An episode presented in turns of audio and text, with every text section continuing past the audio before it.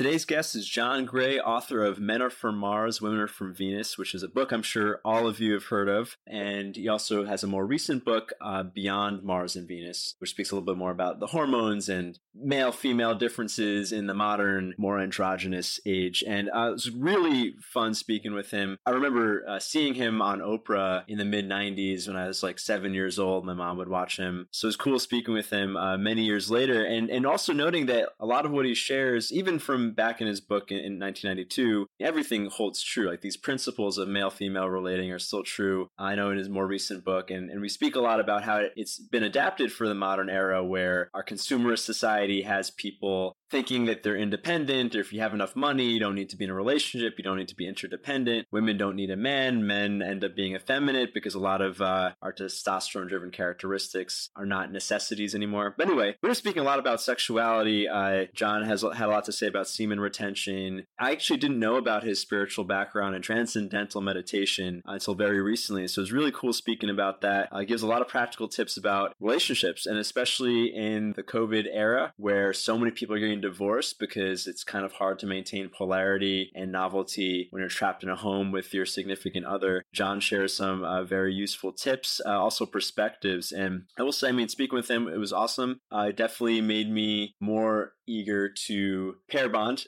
I mean, he shares some stuff on a spiritual lens at the end of the episode, which is really fun. Anyway, right now you're listening to episode 084 John Gray Beyond Mars and Venus. You're listening to the Ruwando Podcast, part of the Gotham Podcast Studio Network in New York, New York. If you enjoy the show, please subscribe and rate it wherever you listen to podcasts. All right, hey John, thanks for being here. Hey, happy to be with you. Yeah, for sure. Um, so I actually, I mean, I became familiar with you as a seven-year-old watching you on Oprah with my mom many years ago, and actually only uh, a month ago, someone handed me your book, "Men Are From Mars, Women Are From Venus," and I finally read it. And uh, I was actually surprised uh, at how much the principles are timeless, even though it was written 25 years ago. I was really thrilled. Um, and I've been looking forward to speaking about relationships, but only recently did I find from your Wikipedia page you had a equally interesting background in transcendental meditation. So before we get into relationships, I'd love to hear if you could speak about your background a little more. Uh, sure. Um, well, I grew up in a family of six boys uh, one girl. So I really understood guys a lot. I think that's helped me with the Men From Mars ideas. Uh, mm-hmm. but I was a child of the 60s. So after Woodstock, we all got very high. It was big high experience, but you crash really low. And so right after that, I said there must be a different way. And then the Beatles came out and said you can learn to meditate. They'd just been in India with the Maharishi. And the Maharishi just came to America. So I took off, hitchhiked up to New York from Texas, took his one month course, then went across the country to California, took his one month course, then went to Colorado, took his three month course, the only courses he ever taught in America, and became the youngest TM teacher. I was just graduating from high school that year. Hmm. And um, rather than doing the normal traditional route of going off to college, uh, I decided I wanted to uh, study with him. And he said, no, no, you should go to college. So I, I went to University of Texas, but I got study credits to go be with him and study mm-hmm. Eastern philosophy. Uh, so, uh, like accredited was, by your university. Your yeah, university? yeah. It was. Oh, uh, cool. they were starting to. It was a new thing they were starting to do around that time, where you get uh-huh. independent study credit.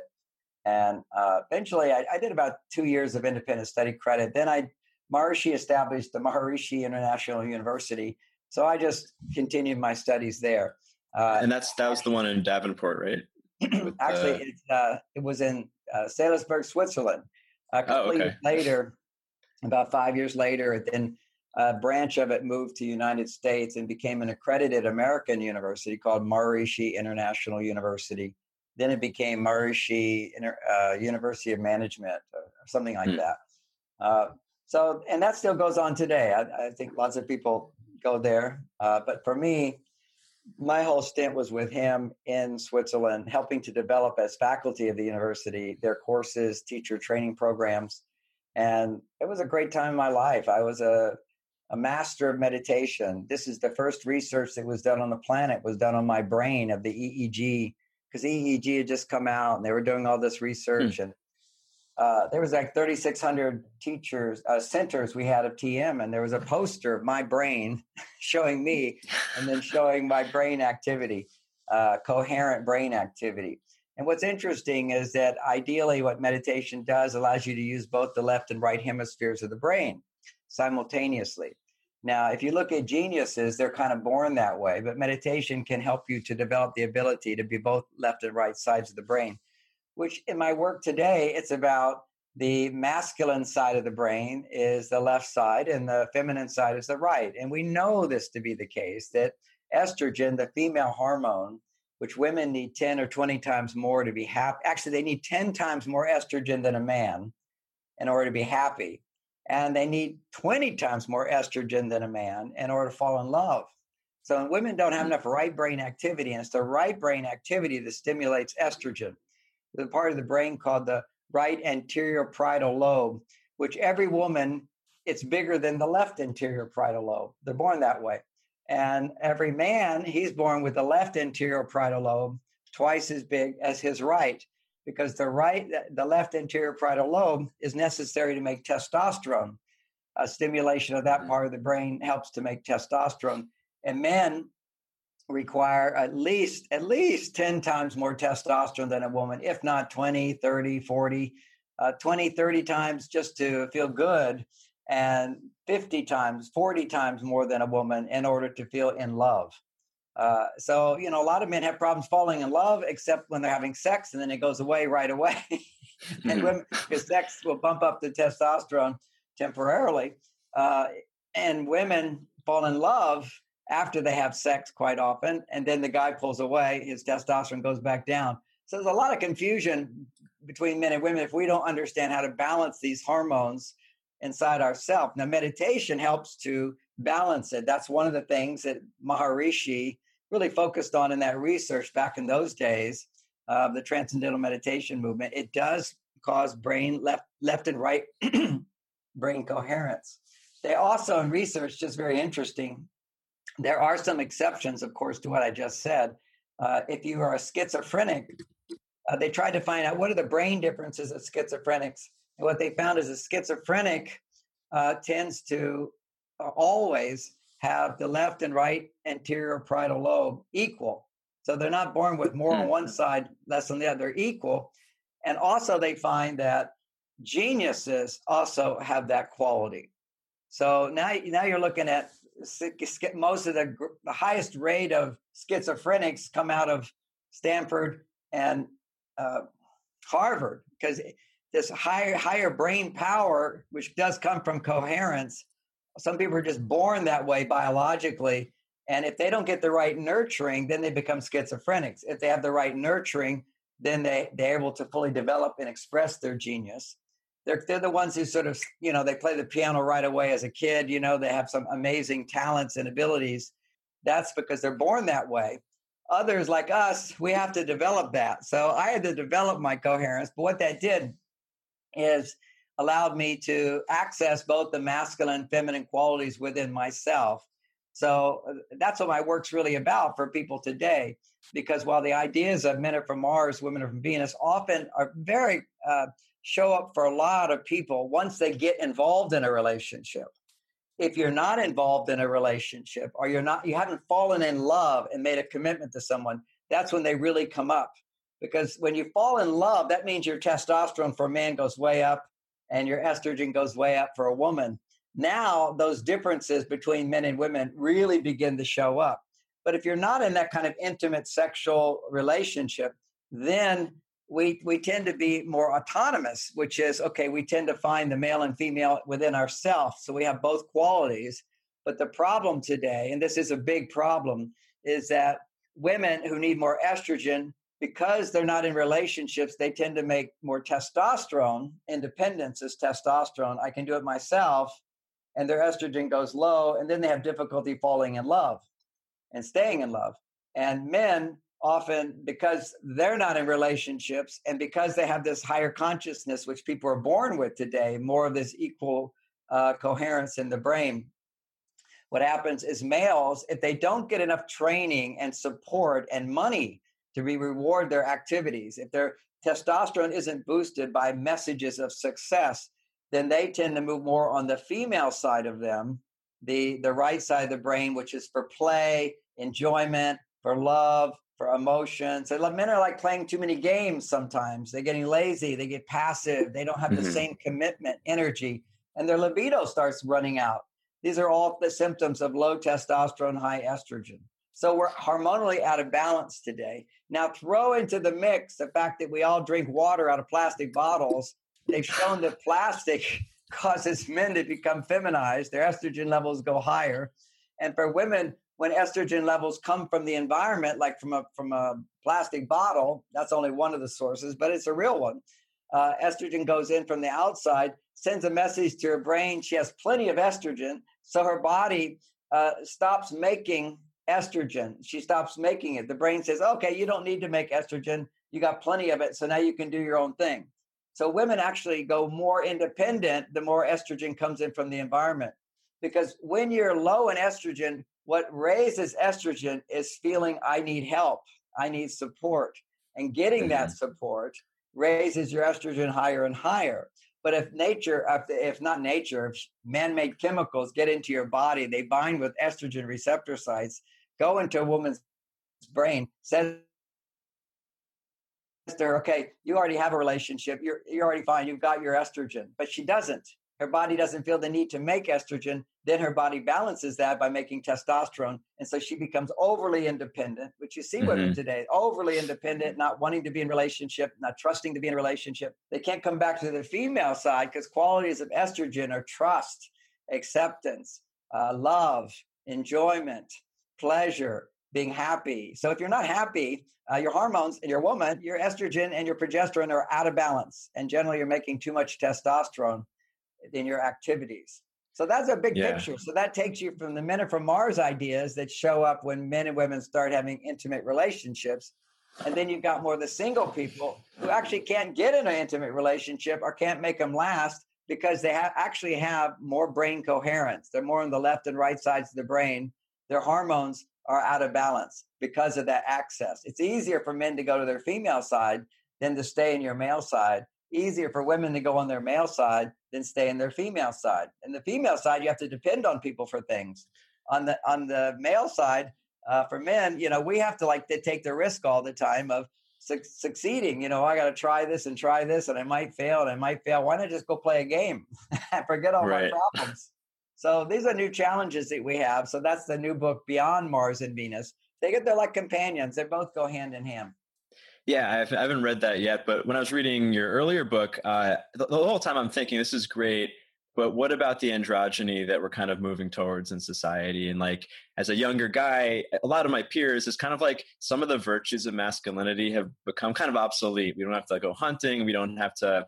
Women earn as much, which is great but it's like it's almost like uh, some of the functions that made men men for many generations are kind of like not needed. So you see a lot of guys in my generation watching porn and video games all day. Um, you, i'm curious you narrowed it down right there. You see it used to be that what stimulated a lot of testosterone in men was our roles. Women were were were dependent upon men. So if you wanted to get laid if you wanted to get love you had to get a job. You had to work hard. And the society supported you in having a job and working hard. Uh, and, and, and you were trained to do that. Now, when women don't need men as much, then men don't rise to the occasion. Literally, men they get turned on. You know, we're like limp penises, and then the erection happens. You know, we need to be turned on. And you know, if there's a fire, uh, then we get turned on. Oh, I got to go put out the fire. You know, if there's a problem and what I can do is needed, then we come alive. Men need to feel needed, and women to be happy, they need to feel I can get what I need, but without having to do it all. That's a key thing. You know, female power, which women today are very low in, they're trying to be men to get male power. Male power it, or the, the, the masculine energy power, we'll put it that way, the masculine energy side of us, the testosterone powers. Look what I can do.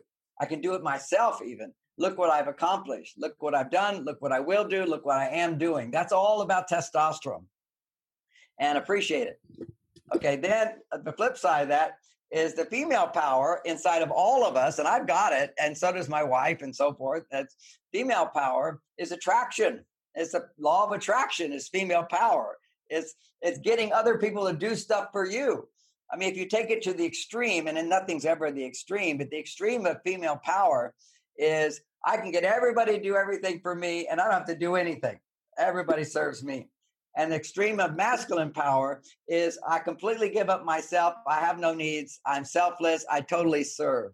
And to a certain extent, when you joined the army, that's what you became. You know, you were really risking your life, giving up your life, giving up your comforts, giving up, you know, pleasures because it's no fun being in the army and it's no fun being in war. It's a horrible, horrible experience.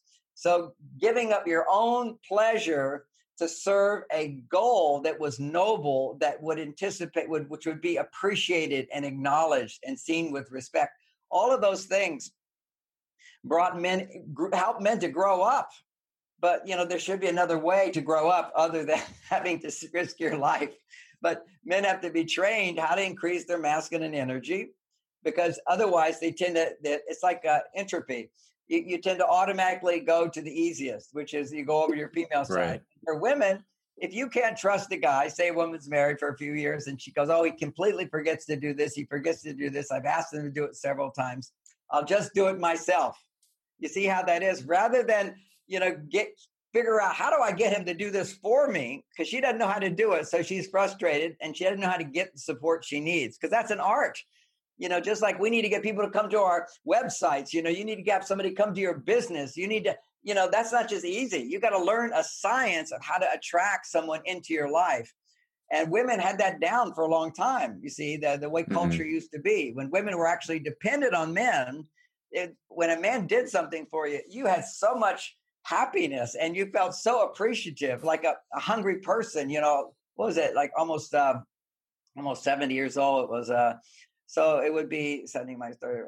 40, 40 years ago, I was homeless. Okay. So it was a hmm. period of time I was living on the beach in California, had no job. I'd been a monk for nine years. And then when I came out into the world, I stopped being a monk with the Maharishi because uh, my brother was bipolar and meditation didn't fix it. So I went to study cal- psychology. So then I went back to California to study psychology.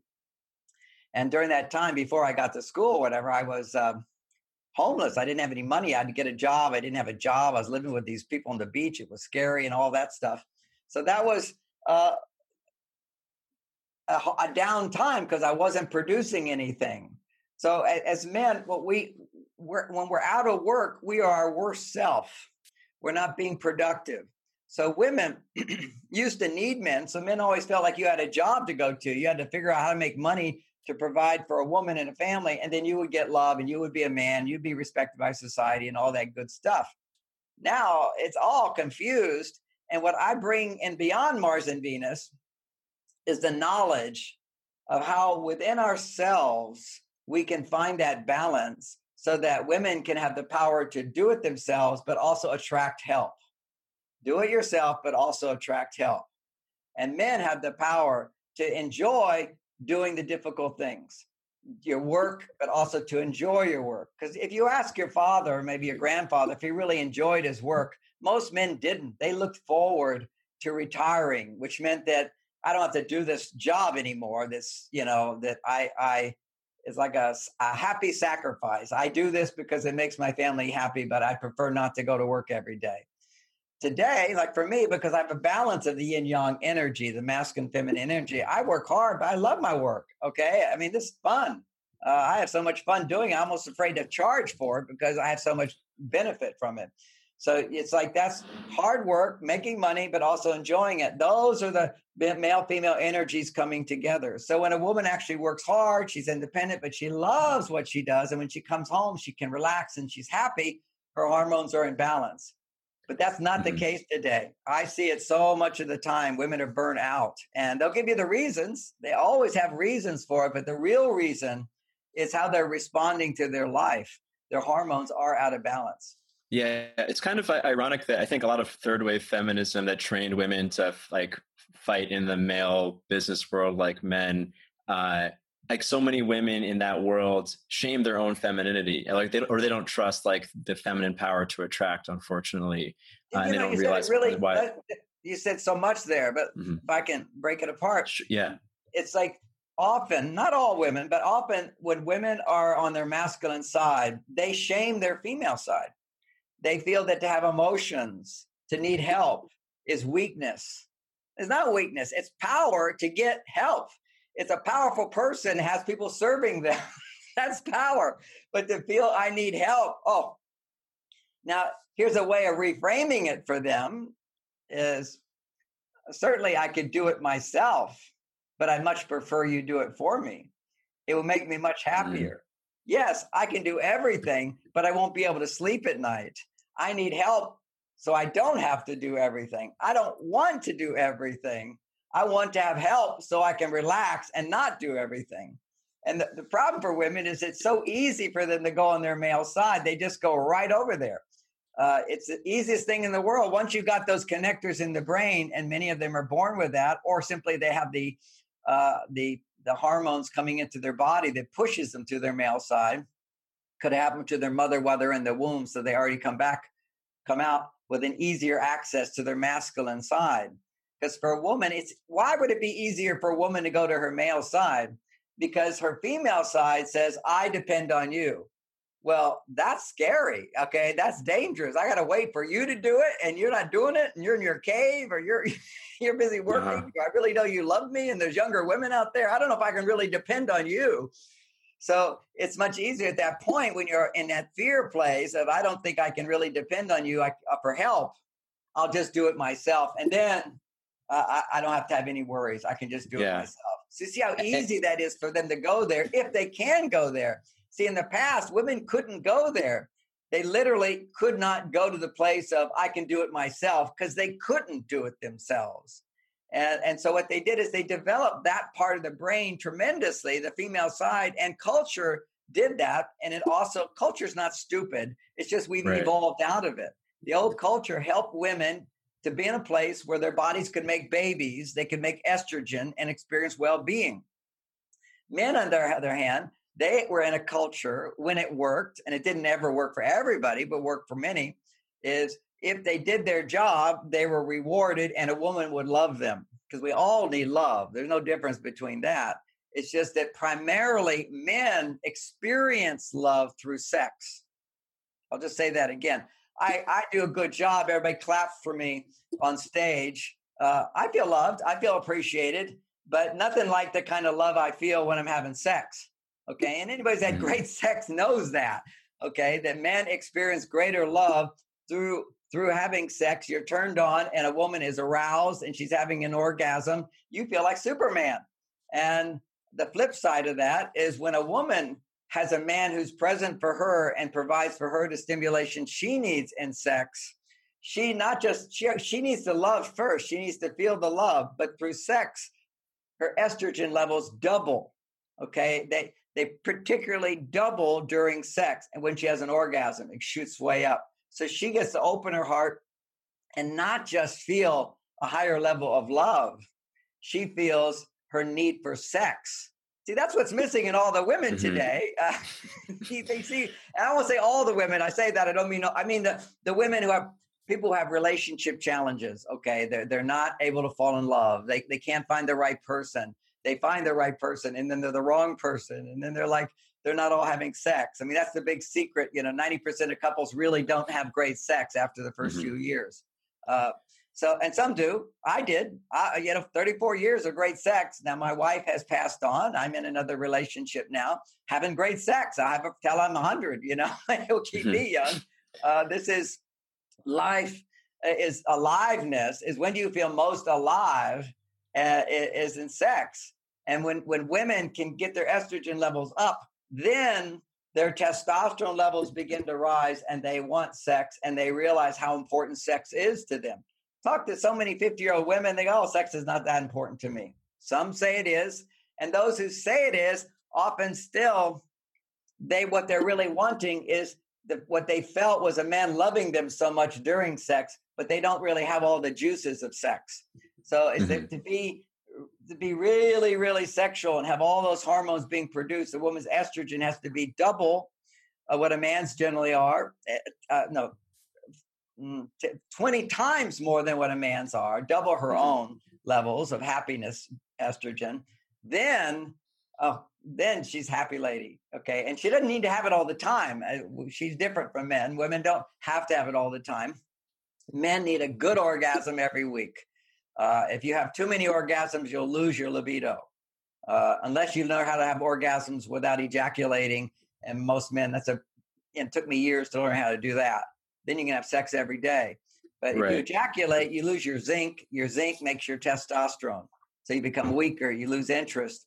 And when you become weaker through sex, it's such a dopamine hit that you crave that high dopamine again. So you masturbate a lot. So guys are masturbating their life away. Uh, once a week, okay, no big deal. You're, you're just losing some zinc, zinc, you'll build it back up. Uh, it's also life force as well. And every man yeah. knows that. Jing, I think you said Jing is like the Taoist term for it. Yeah, the, Jing. Yeah, right. Yeah, it was interesting because. Uh, oh, sorry. Go ahead. No, you you go. You go. Yeah, because um, when I was, I, I, hadn't heard you speak about semen retention when I was reading the book. Uh, but when in one of your chapters, you, you compared men to rubber bands about how they come back if they're allowed to stretch out.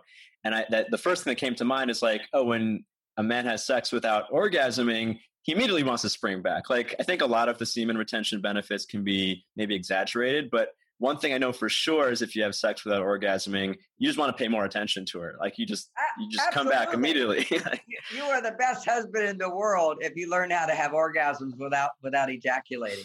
Uh, semen retention is is a key to left and right brain uh, coherence. That's why they looked at my brain the most. Okay, I was hmm. meditating. Yeah, I used to meditate 15 hours a day. I'm very good at it. Once you get semen retention for a few years, uh, your ability to experience expandedness, spirituality, out of the body experiences, all that stuff. I did for nine years when I was celibate. I was a pure celibate. I didn't masturbate for nine years. I never lost semen for nine years. Okay, wow. which is very rare, according to what I found out later. All the other guys. No wet dreams or anything. no wet dreams for me. No, I'd wake up right away. I had such a thing, you know, go get a, go get in the shower.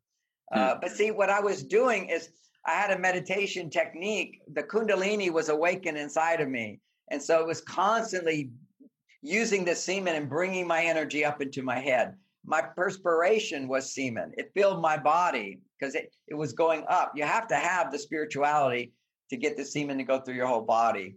Uh, at least I did. I, I can't say every that's the only way. I just know for me, uh, and and that's always been the case in uh, the spiritual yogic tradition is if you want to have the yogic experiences, I mean, go to the heavens, uh, celibacy is very, very important. Um, hmm. Opening the well, third eye, having these experiences, ecstasy, Satchidananda, I'm one with the universe, feeling self awareness, and then coming into the world. Uh, all of that is brain going into brain coherence, genius coming forth.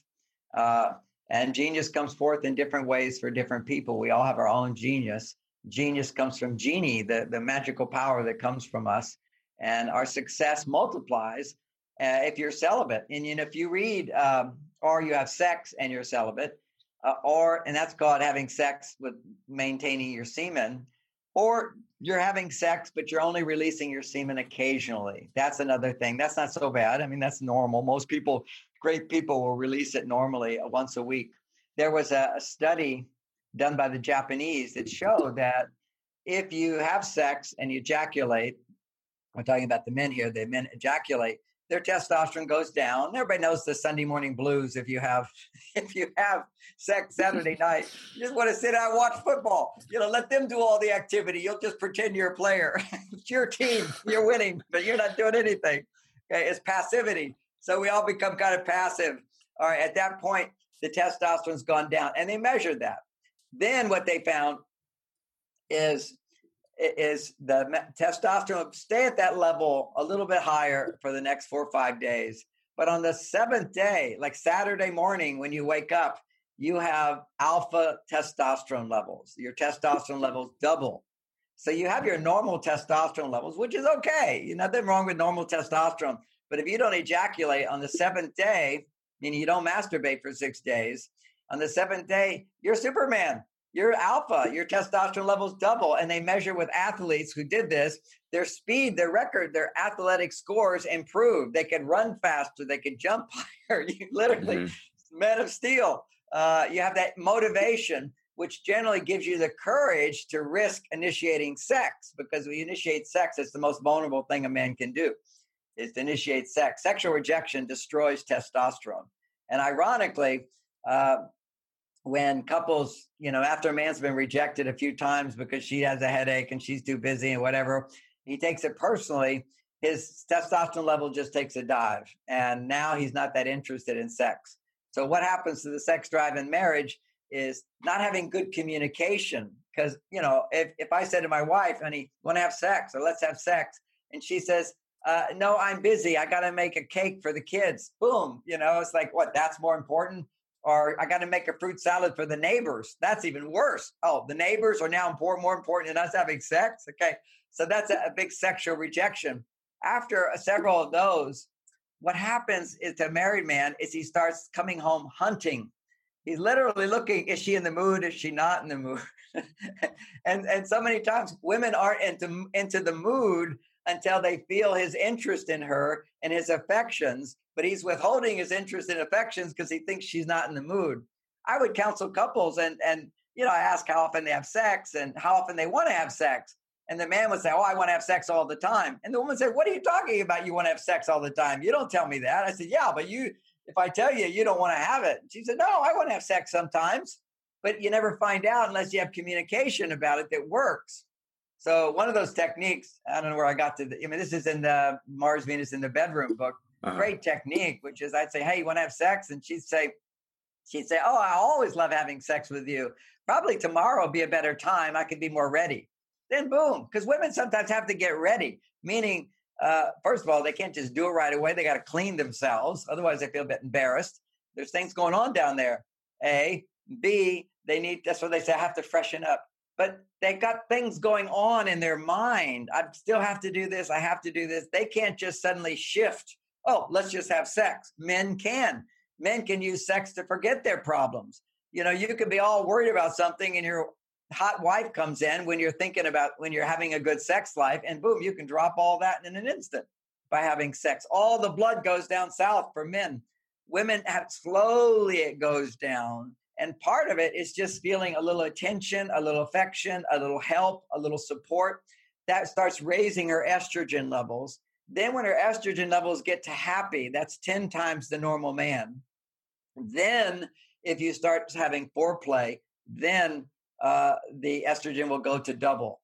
But sexual foreplay and, and sexual touch, for example, is not arousing to a woman unless she's at this certain threshold of 10 times higher estrogen than a man.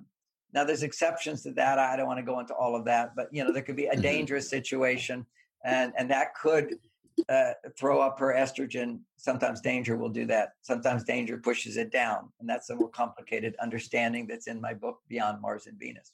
Huh. I mean, just real quick on, on that, is that like maybe one of the reasons why some people get aroused by BDSM stuff, like the fear okay, spikes we'll the sex there. hormones. okay, yeah, okay, I, we can go there. I mean, it's all understandable. Absolutely, danger. If a woman has has if a woman particularly particularly if a woman has been sexualized before puberty, okay, particularly then, uh, there could be other reasons for this as well. But she knows through sex, she can get love. Okay. She can get attention, by the way, to a child is love. Okay. Through mm-hmm. sexual, being sexualized or having uh, attention of an adult when she's a, a little girl uh, will put a, a program into her brain that I can use sex to get love. It can also be my father's not available to me, but he's always interested in other women. It could be he cheated on mom. It could be he left mom for a younger woman. It can be he uh, looks at women and gets aroused, and little daughter sees that, mother sees that. There's a whole dynamic there of a triangle. So, all these psychological things can set up for some women, not all, where they feel that through sex they can get love. You see, if that didn't happen, those traumas didn't happen, then a woman would experience, let's say she had a great childhood, then her sexuality comes because she's received love. Then she wants to give herself sexually. That's a difference. You do things for me. You take me on a day. You listen to my feelings. You make a commitment to me. You make me feel like a queen. I feel uh, you've given me so much. I just want to connect with you. I want to take off my clothes and have sex with you because I've received so much. So, sex for her is an opening in response to receiving. So, she just wants to open up more and more and more and receive more and more from you. Okay. In the situation where a girl doesn't feel loved, she feels unworthy inside. Father wasn't there for her. How do I get father's attention? How do I get a man's attention? Okay. I become sexual. So I can use my sexuality to get love, use my sexuality to get love. And so there, that's where you get a lot of women who are overly sexualized. They use sex to get men. Men, of course, are like fools. Uh, it's like, hey, want to have sex? Okay, I have sex with you. I'll just release all my zinc into you. and, and so we just give away our energy. We slump down, and then she ends up feeling once again unavailable man. They never call back. They never come back because you don't even want to see her again. If you lose all your energy with a woman, which means that she does she doesn't love you at all. She's just trying to get your love. She's trying to get your money. She's trying to get something from you. Using sex to get something from you. She'll take your energy. She didn't give you anything. So you end up feeling awful, which is why men typically don't go back to prostitutes. But uh, the, so S&M can be a kind of therapy which allows somebody to go back and feel extreme feelings of vulnerability where you let somebody be in charge of you so that you can feel like a child again and let those feelings come up and you're getting attention and so forth. And for many people, it works best through sex because they were sexualized. And so through my sexual giving of you, my surrender of you, I can receive your love. Uh, and you know, I, am open to all kinds of forms of therapy, and for some people, that's mm-hmm. a great form of therapy. I think they can evolve beyond that, but that's their choice and whatever. You know, there's so many levels of evolution, like we've mentioned, semen retention. Uh, that's just a big thing for most for most guys to figure out, and it can be dangerous too. You know, when I was um, after being a monk for nine years, when I started having sex, it took me about three days of sex almost all the time before I could ejaculate because I thought now you're wow. supposed to ejaculate. You know, so uh, I was actually trying to ejaculate just to get that system going again. And then I started losing all my spiritual experiences about that ejaculation. You know, I used to walk around with the universe surrounding me, oneness with everything, and all that went away after I started having a lot of ejaculations. Then I went back to ejac- to not ejaculating and got prostatitis. Because uh, if you get excited to where your body has the urge to ejaculate and you stop it, uh, you're causing uh, you're going against nature. That's a powerful force, and it causes a strain, can cause an infection in your prostate, a hmm. bladder infection, prostate infections. So you can get um, prostatitis from that. So uh, you have to like have a really good class to take and go real easy with it. So it's always effortless. You know, I know some teachers teach it like tighten up and take deep breaths. Uh, my technique is just uh, you, you you get you, you see it coming and then you just relax into it and then go slow and then you see it coming and you relax into it and see it coming come back come back and you build up and after a few months of not ejaculating maybe several months of not ejaculating then you build up you build up you build up and those little buildups become big buildups and then they become orgasmic orgasms and and hmm. but you don't really have a full blown orgasm like when you ejaculate orgasm you don't have that full blown orgasm until you had semen retention for quite a while uh, and then uh-huh. you do. But uh, as far as relationship skills go, uh, it's really mm, essential, I think, that you don't ejaculate at least for six days. Uh, why? Because a woman's body needs to feel your testosterone level doubled for her. Okay, that's like giving her a diamond ring. Biologically, it's the diamond ring that says you're the one for me and she needs that. Uh, that surge of testosterone in a man will cause an estrogen level to double in a woman, uh, and then yeah. she gets kind of like she needs to hit that bell of surrender, of mindlessness, and then that need that she has, and really, uh, theoretically, she only has that need once a month. That's when her body ovulates. The, the estrogen levels have to double. So if, she, if her body's not ovulating and doubling, something's wrong with her in a sense. Uh, the, something's missing. She'll feel something's missing. And when she feels something missing, then she's got to do more as opposed to relax more and enjoy her life more because she has what it, everything she needs. So there, there's a you know a simplicity to the whole thing I'm saying, which is uh-huh. uh, she can have more orgasms, but typically the best orgasm is going to be around ovulation time. Generally mm-hmm. speaking, unless she did some wonderful date, unless she's feeling really good, it can double. That's the uniqueness of women, humans over monkeys, is they can have their their ovulation, their estrogen levels double even when they're not ovulating. And that would be the case if you're a stud, meaning that you can continue to have orgasms without ejaculating, then, then her estrogen levels will stay high. So you'll be in love practically all the time. But once that once that release happens, you love each other, but you're not necessarily in love with each other. And and you know, people do get a few years of being in love all the time, and then it shifts to comfortable. And comfortable and ease is because familiarity has set in. See, uh, testo- testosterone goes up when dopamine is high. Okay, that's a, mm-hmm. a, free gift of testosterone for a man. And newness of the relationship stimulates dopamine, which gives you this really high testosterone. With once serotonin sets in, because it becomes comfortable and there's love and there's cooperation and comfort, that comfort lowers the testosterone. So now you get this sort of easy relationship. And some couples have to create drama, pull apart, in order for the dopamine to go really high and his testosterone to come. And then you have this great makeup sex. But over time, that also builds fear in your relationship and separation. So, you know, yeah. there's all kinds of ways people can have good sex uh, for a short period of time. But to keep great sex for a lifetime, it means not too much ejaculation for the man. Yeah, it seems like uh, with relationships, like the, I mean, even when it comes down to neurotransmitters like dopamine and serotonin are at odds. It seems like testosterone and oxytocin are kind of at odds. Is that just the nature of a long term relationship? You're kind of fighting comfort and novelty? Because um, I, I um, had Dr. Charles Ryan, who wrote the virility paradox, on. He was saying how when a man has a baby, his his testosterone levels drop like ninety percent for the good reason. Like he shouldn't be out looking for new mates when he just had a child, and it seems like testosterone is not great for stability. Like um, high testosterone women get divorced more quickly, etc. Like, is it is it always going to be an ever go like ongoing battle within your in like internal oh, forces? I like that's the uh, it's called virility paradox. Yeah, yeah, yeah that's exactly. Well, that's my books as well. That's all about uh-huh. uh, that. It's great stuff. Um, it's the yin and the yang. It's the night and the day. It's the ancient Asian philosophy that always there's the opposite forces. And if you didn't have opposite forces, there wouldn't be any desire, passion. Okay, it's the coming together.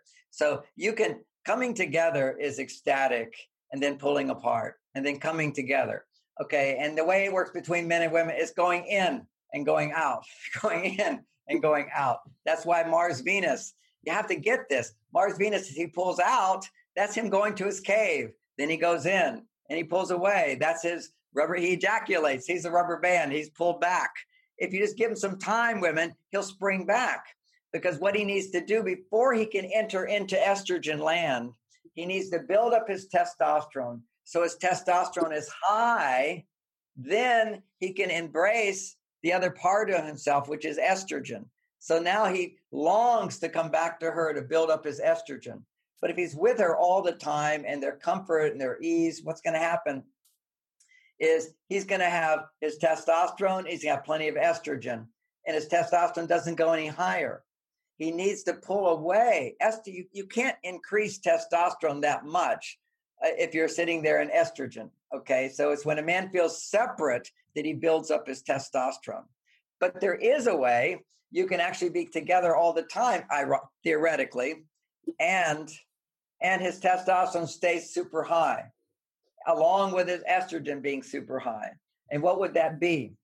That would be empathy.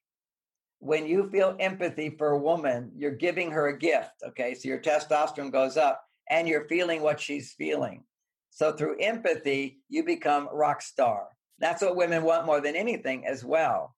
Empathy is being inside of her emotionally and yet not the same as her.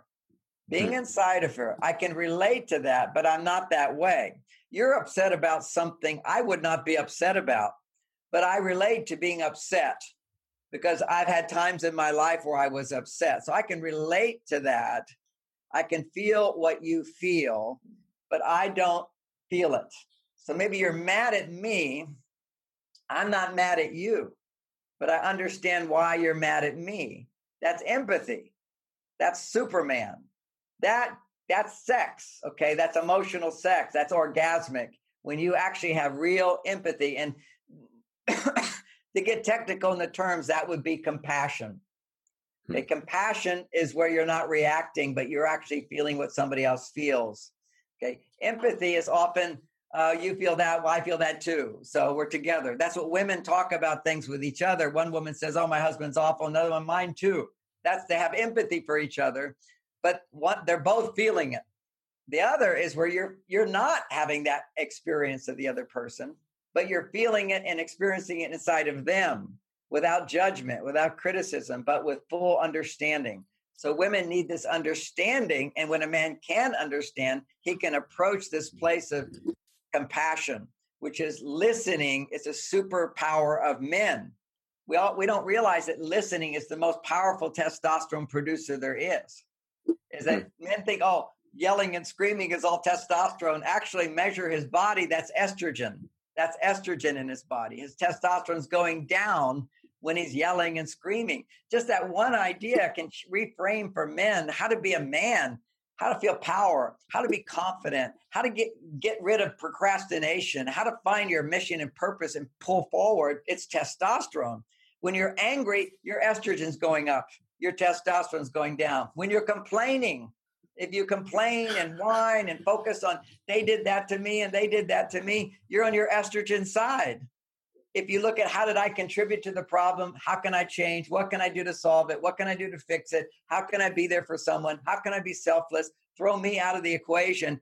What can I do for you? That's Superman. It's, yeah, I find the empathy thing is a little, a little challenging because, like, I, I, you wrote in the book, and I've experienced this in myself when I'm trying to really be there for a partner that I lose myself. Like, I'm trying to be there so for her that, I, I mean, I just got out of a relationship actually, and it was a great. She's a great person. I care about her, but I feel so much more like myself now that I'm single again. And this has been my experience with a lot of relationships. Because you're a great guy that you're love that's connection okay? That's your heart you're a conscious guy right?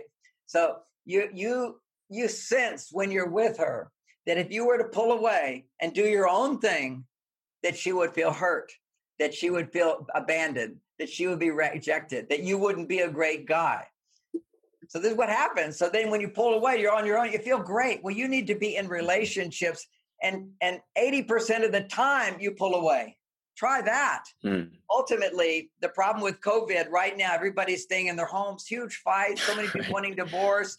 Uh, and Wuhan, as soon as people started coming out, divorce rates have gone from 12 a week to 300 a week. People went long lines to get divorced. Why? Wow. A relationship that works, generally speaking, 80% of your fulfillment comes from your life, not dependent on your partner, not enmeshed with your partner but you making your decisions, making your choices, having your responsibilities, having your friendships, having your work, having your personal growth, having your spiritual journey, all of that, because you don't have a partner to get love from. So you find another way. Well, that's called growing up. That's called having a life. Then 20%, 20% is your relationship. So what you'll do is you'll pull away, you'll get 80%, which is happiness. You'll be fulfilled. Your testosterone will go up, and then you'll feel this need to mesh to join, to become one with this woman, because it will take you higher than you can do alone. But once it takes you higher, then you stop looking to the other 80% because it feels so good. And now it's all coming from her, won't work. So this is like men are godsend. You know, women say, why do men have to go to their cave? If he goes to his cave, it gives you a chance to have a life, women. Otherwise, you get needy, you get demanding, you get critical, you get unhappy because he cannot fulfill no one vitamin can give you everything you need. If I have all my vitamins and I'm missing vitamin D, I'll be sick. But if I get that vitamin D, then suddenly I feel so good, so good. And then I stop taking all the other vitamins and I'm just taking vitamin D, I'll get sick. Vitamin D loses its power unless you've got A, B, C, D, E, F, G. Hmm. So it's yeah, a matter was... of taking the space for yourself as a man and giving yourself permission to do so and having a partner that welcomes that, understands that that's a necessity for you. Yeah, it was an interesting thing because uh, I, I got from like listening to your talks and, and reading your book recently that doing all the testosterone driven activities that I like to do when I'm single could actually make me a better boyfriend or husband. Like I, I, I always thought they would be at odds. It always feels like it's taking away from a relationship. But you're saying like being more of a man is actually just better in relationship as well. I am saying that, and and mm-hmm. you kind of helped other men listening defining being a man because this what does it mean to be a man? Uh, it's such an abstract concept, particularly mm-hmm. today. So you define being a man was doing all these. Uh, what were the things you said? Exercising. Or testosterone activities. I don't know, whatever what Are, what are they? What are in your mind? What are testosterone stimulating? Uh, lifting weights, uh, yes. competitive things, work things. Yes. Um, anything with struggle and like yes, uh, toughness, challenge, yeah. overcoming yeah. struggle, overcoming challenge. It's not so easy. But then also, you left out the other part of being a man is you work hard, then you rest. If you lift right. weights, you have to have recovery time. You have to sit mm-hmm. back and enjoy a football game. You have to be on and then you have to be off, on and off. And women don't want you to be on and off if they think you're like a woman because they're mm-hmm. they're not that way. They're up and down. They need to share. They need you to do things for them. So what happens is if she doesn't understand what you need, you'll feel judgment, criticism, or you'll feel her disappointment, or you'll feel an obligation to be more connected to her. Because you know what they feel is. I, tell you a really great example as a writer for me. My wife used to feel so ignored by me because I'd be sitting at my computer writing and I'm totally focused. I'm not thinking about her at all. Okay, I'm focused. Well, she feels ignored because when I'm not writing, she's a part of my life. She's in my awareness. And women sort of they can be focused, but they tend to hold everything at the same time. We narrow in there, hyper focus. They feel ignored. So she was always upset. So I I moved. I built this office I'm in now underground outside my house. So when I'm at the office, I do my writing. And then she stopped feeling ignored. She went, Oh, John's in the cave. John's doing his writing. John's at work. Oh, he's gone. As long as you're out of sight, then it's okay. They don't feel ignored as long as you're not out of sight for too long because they like that extra 20% that you provide for them. But many women don't know how to provide their 80%. They're not happy without a man. They feel they have to have the man to be happy then they look for you for too much. They're looking for you. They're missing other vitamins. And so mm-hmm. they'll always be dissatisfied. And dissatisfaction in a woman will push you away. You'll lose interest. You'll feel like, I can't be myself. And you feel loved. Got it. I have two last questions. I know we're coming to the end of time, but one is uh, just on what you just said. Uh, if if let's say one person in the in the relationship is reading your books, listening to this stuff, working on it, and the other person is just not playing ball, if they if they don't opt in as well, is there anything that other person can do, the active person, or they just have to hope the other their partner? Well, uh, okay, so plays. Does it, one of the biggest questions I hear from women is how do I get a man to read this book? How do I get my mm-hmm. husband to read this book? And that's the best question because it's easy. Don't ask him to read this book, and ultimately he doesn't need to. You can train a man. Men are like mm-hmm. dogs; we're easy to be trained. Women, however, are not easy to be trained. You cannot, as a guy, they, they think, you see, they've been, relationship is a higher value for them typically. So they've already been putting in so much energy doing the wrong stuff, thinking it's the right stuff, that if you come along and tell them they need help, who are you? The guy who doesn't know anything. You're supposed to be telling me? It's like, it's like oh, you're going to tell me how to have a baby? I'm the one who makes the baby, you know? you're telling me you think, oh, I'm supposed to change? You need to change. So if a woman says to me, oh, my husband won't read the book, first of all, there's a practical solution. Just start reading the book all the time with a smile on your face. Uh, he'll be interested. And he's, what's that? Oh, some fun book about men. It's very funny. And then let it be. And then if mm-hmm. that doesn't work, then what she could do is say, "Oh, yeah, I'm reading." She's he's seen her. He sees her changing. He sees her reading the book. Then chapter four, something about the cave.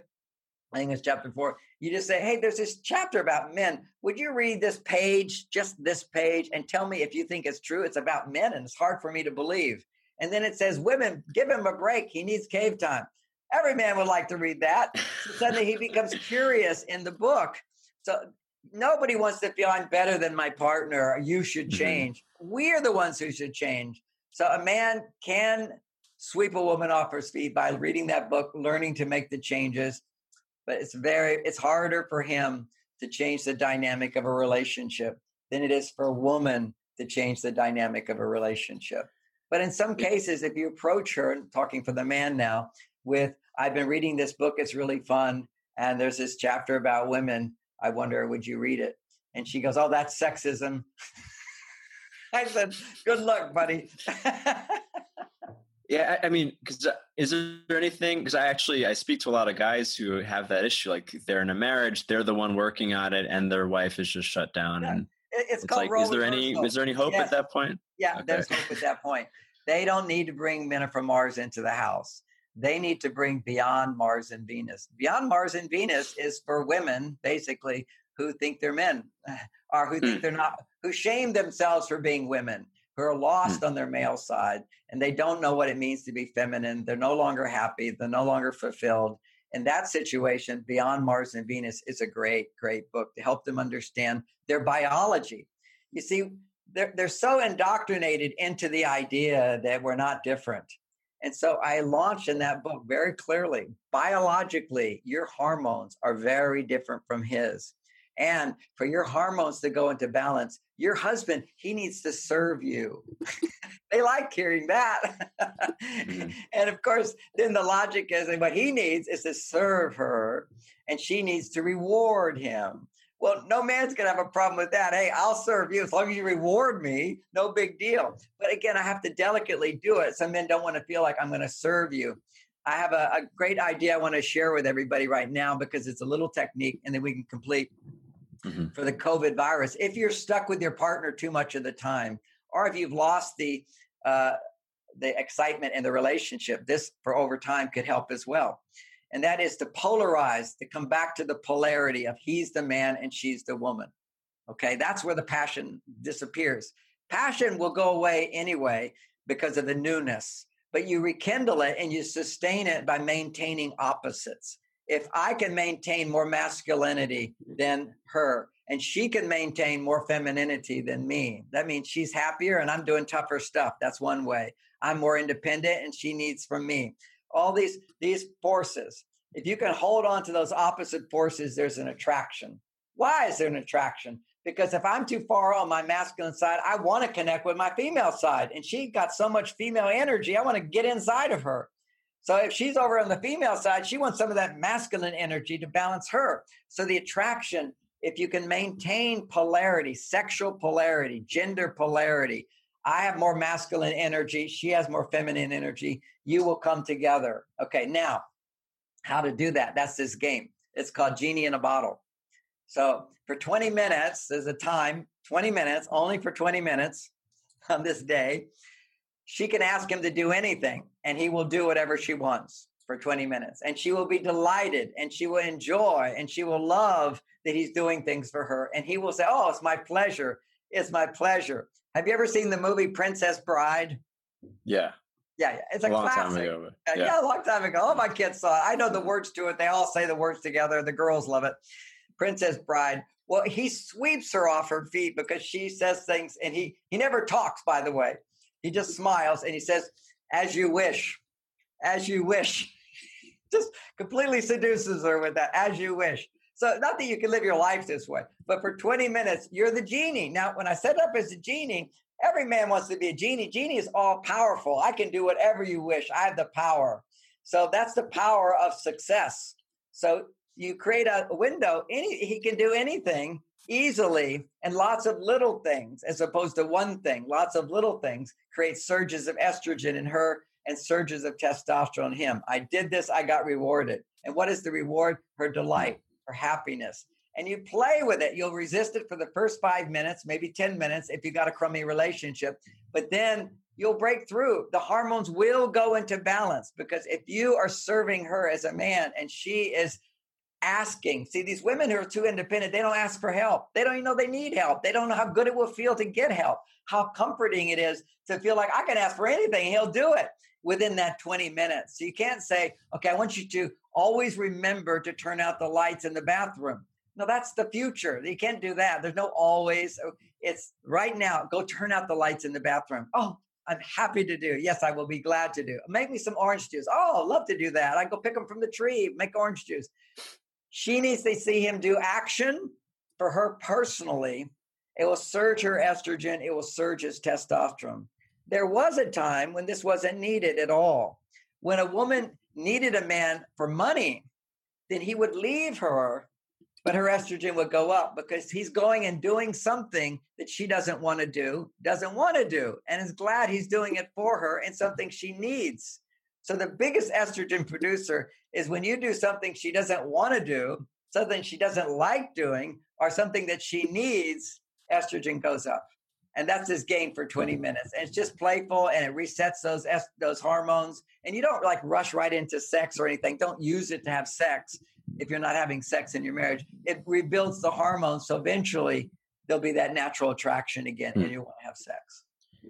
Cool. Can I see one last question? I know we're, yeah. we're at yeah. the end. Um, so, someone who has traveled a very ascetic path and using meditation to balance his inner masculine feminine, and also has gone very extensively in the other way of like having that feminine outside of him. Do you think there's a better, like, is there one better than the other? Do people need to pair bond? I guess that's just like kind of a broad question. Like, what do you think about that? Oh, I think that I think as souls, we come into the world with a mission. And sometimes our mission is just personal growth.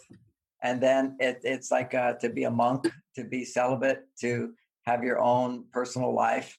Um, there are some people that's their purpose. That that was I, for nine years. I was purely celibate, meditation, personal growth and and happy okay there wasn't anything missing in my life i didn't need sex i didn't need a woman i didn't need a relationship i just needed to connect with the divine but for me once i connected with the divine then all right i did that now i need to bring it into the world and help my brother mm-hmm.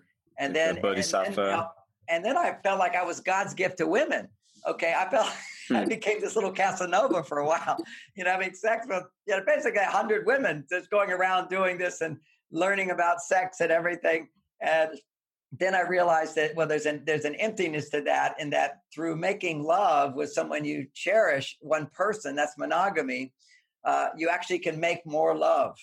So there's a thing where in Taoism you can, you know, I can pull. I'm a Taoist as well, so I can pull energy from the universe. I pull it from flowers. I pull it from nature. I pull it from trees, the sky, water, fire, all the elements which are, are the pure frequencies, I can go into meditative states, becoming one with those elements. And and I'm drawing energy from the universe. Okay, that's and that's a limit to how much the universe has to give. When you get a man and a woman together, or yin and yang forces having sex, you and you don't ejaculate, but you're you're raising the energy. You actually make more energy and bring it into the world. So through sex, you can actually bring in higher energy into the world more powerfully than any other way, in my understanding of it, at least. So I feel like when, when I'm making love, I'm helping the world. I'm calling the gods to come through into the world and enjoy more energy. But in a practical sense, if you want to have a family, and I think most people do, uh, and not everybody, and I think that many people don't know they want to have a family because their hormones are out of balance.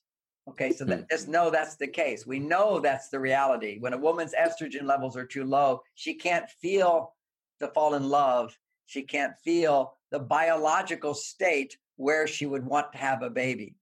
So a lot of women say, I don't want to have a baby just because they don't have estrogen levels.